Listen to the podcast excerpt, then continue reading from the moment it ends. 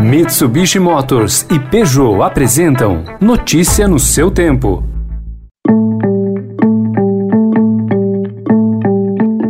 Olá, seja bem-vindo, seja bem-vinda. Começando mais um Notícia no seu tempo. Esse podcast é produzido pela equipe de jornalismo do Estadão para você ouvir em poucos minutos as principais informações do jornal. Se acompanha o programa em qualquer plataforma de streaming, agregadores de podcasts e na playlist Caminho Diário do Spotify. Entre os destaques de hoje, o levantamento do Estadão, que mostra que o voto impresso deve ser aprovado na comissão que analisa o tema na Câmara. O resultado do IPCA, que fez o mercado elevar projeção para a inflação e juros e o aumento dos casos de Covid em São Paulo. Esses são alguns dos assuntos desta quinta-feira, 10 de junho de 2021.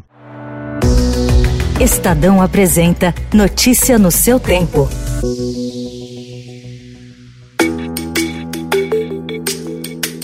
A comissão da Câmara deve aprovar a impressão dos votos nas eleições, uma bandeira de Jair Bolsonaro. Levantamento do Estadão, com 32 deputados do colegiado, mostra que 21 são favoráveis à medida e apenas quatro se opõem. O presidente do Tribunal Superior Eleitoral, Luiz Roberto Barroso, debateu o assunto ontem com os parlamentares e afirmou que a medida apresenta um retrocesso, mas se aprovada, o novo sistema será adotado. Sempre lembrando que essa é uma decisão política e portanto, se o Congresso Nacional decidir que deve ter voto impresso e o Supremo validar, vai ter voto impresso.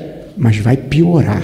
A vida vai ficar bem pior. Aliás, a vida vai ficar parecida com o que era antes.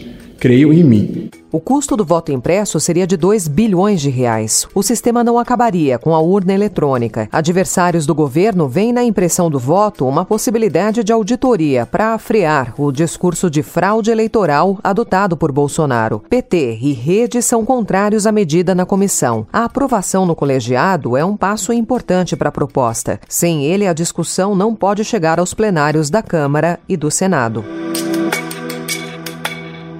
O índice oficial de inflação do país, o IPCA, foi de 0,83% em maio, o maior resultado para o mês desde 1996. A inflação acumulada em 12 meses subiu para 8,06%. O índice foi pressionado por itens como energia elétrica e combustíveis. Analistas alertam que a inflação está mais alta, disseminada e duradoura do que se estimava e elevaram as previsões para os juros. O aumento de 35% de novos casos de coronavírus na última semana fez o governo estadual prorrogar as regras atuais do Plano São Paulo até 30 de junho. A taxa de ocupação de leitos de UTI está em 82,1% no estado e 79,4% na Grande São Paulo. João Gabardo, coordenador executivo do Centro de Contingência da Covid-19, falou sobre a decisão. O Centro de Contingência vê com preocupação o momento que nós estamos enfrentando da pandemia, com manutenção de casos, uma elevação, ainda que numa velocidade pequena, do número de internações hospitalares, internações de leitos de UTI, e por isso então recomendou a manutenção dessa fase de transição por mais duas semanas. É, e o centro de contingência sugeriu ao governo redução de horário de funcionamento de determinados setores econômicos, comércio, em algumas regiões.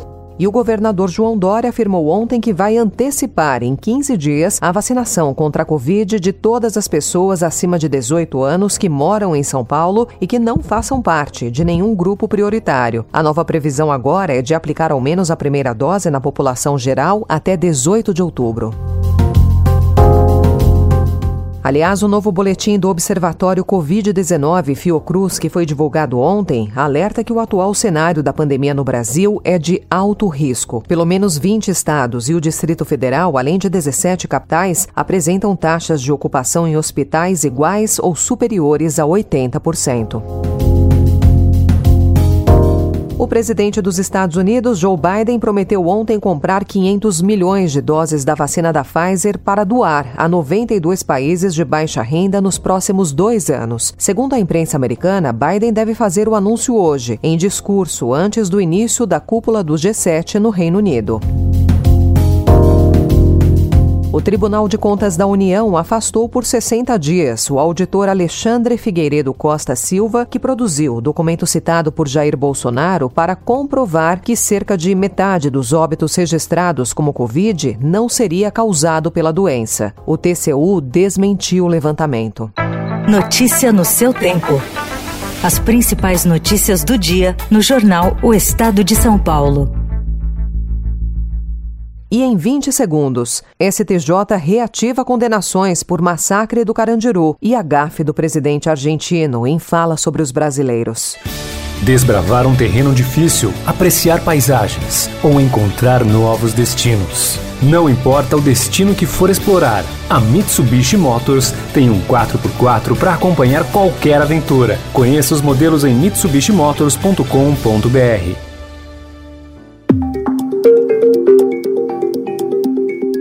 O Superior Tribunal de Justiça restabeleceu condenações impostas aos policiais envolvidos no massacre do Carandiru. As sentenças de 74 agentes condenados a até 600 anos de prisão entre 2013 e 2014 tinham sido anuladas pelo TJ São Paulo, que agora vai precisar deliberar sobre as apelações. O presidente argentino Alberto Fernandes provocou ontem um mal-estar diplomático ao declarar, durante um encontro na Casa Rosada com o primeiro-ministro da Espanha, Pedro Sánchez, que os brasileiros vieram da selva, enquanto os argentinos chegaram de barcos vindos da Europa. Escrevi alguma vez Octavio Paz que os mexicanos saíram de los indios, os brasileiros saíram de la selva pero nosotros los argentinos llegamos de los barcos. Eran barcos que venían de allí, de Europa, y así construimos nuestra sociedad. Fernandes creditou a sua inspiração a uma frase erroneamente atribuída ao diplomata mexicano e Nobel da Paz, Octávio Paz. Mais tarde, diante da repercussão negativa, o presidente argentino tentou contornar o mal-estar e pediu desculpas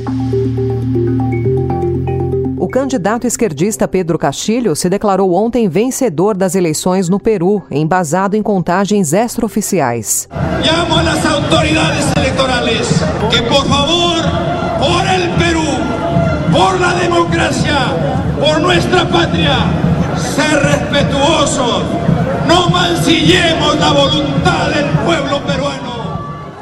Com 98,5% das atas contabilizadas, Castilho estava à frente de Keiko Fujimori por uma pequena margem, 0,4 ponto percentual. Na segunda-feira, Keiko disse que seria vítima de uma fraude sistemática. Observadores internacionais, no entanto, dizem não haver sinais de irregularidades. Notícia no seu tempo. E alguns patrocinadores da Copa América, como Mastercard e Ambev, vão pagar, mas sem se expor. A projeção de receita da Comebol com o torneio é de aproximadamente 641 milhões de reais. E o grupo de jogadores convocados para defender a seleção brasileira é praticamente o mesmo que participou dos jogos contra Equador e Paraguai. A única diferença é a presença de Thiago Silva no lugar de Rodrigo Caio.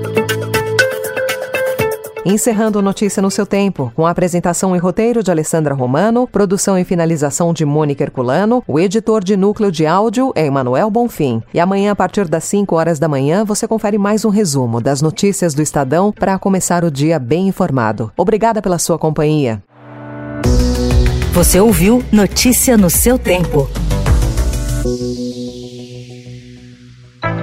Notícia no seu tempo. Oferecimento: Mitsubishi Motors e Peugeot.